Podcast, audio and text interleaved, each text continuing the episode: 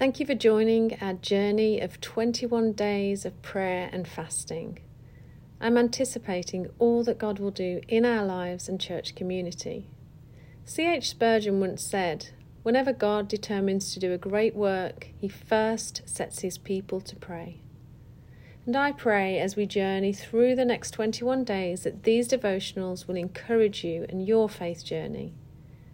Each devotional will start with a thought then onto a time of reflection and journaling.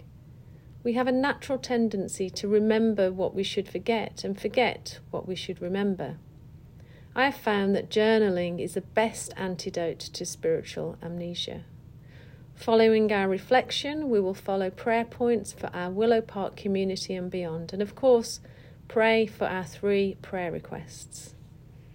As we begin our 21 days of prayer, we decide on our three specific prayer requests, three areas that will help us pray with purpose.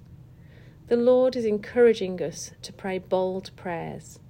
He is encouraging us to come before Him in holy anticipation, to be specific, so that we can point the glory directly to God. Prayers for the seemingly impossible. Let's focus our 21 days on the unseen realm and get our headlines from His Word. It's no coincidence that being watchful and prayerful are coupled by the Apostle Paul in Colossians. Devote yourselves to prayer, being watchful and thankful, he writes. When Paul uses the word watchful, he refers to the ancient watchmen on the walls, who saw first and looked out across the horizon. As we enter this focused prayer time, let us see ourselves as His watchmen. And in the words of theologian Walter Wink, history belongs to the intercessors. That's us. We are given a unique opportunity to change His story.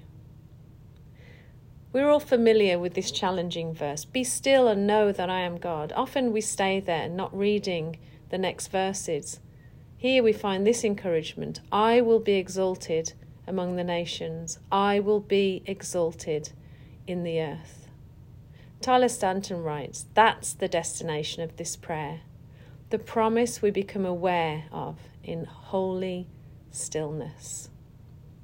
Be still, remember who God is, and remember who you are in Him. Let's pray. Lord, we dedicate the next 21 days of prayer and fasting to you. Help us to focus each day. Speak to us your truths. We are expectant and know that you are faithful and that you will answer. Amen. Today's reflection will be to write down our focus prayer, to keep them in our Bibles, post them on our mirrors, set them as our screensavers then present those three requests before the Lord. Wait on Him and ask for the gift of faith and promises over these three areas. Finally, what does the challenge to be still and know that He is God mean to you? Our Willow Park prayer focus today is our prayer culture. Thank you for listening and have a great day.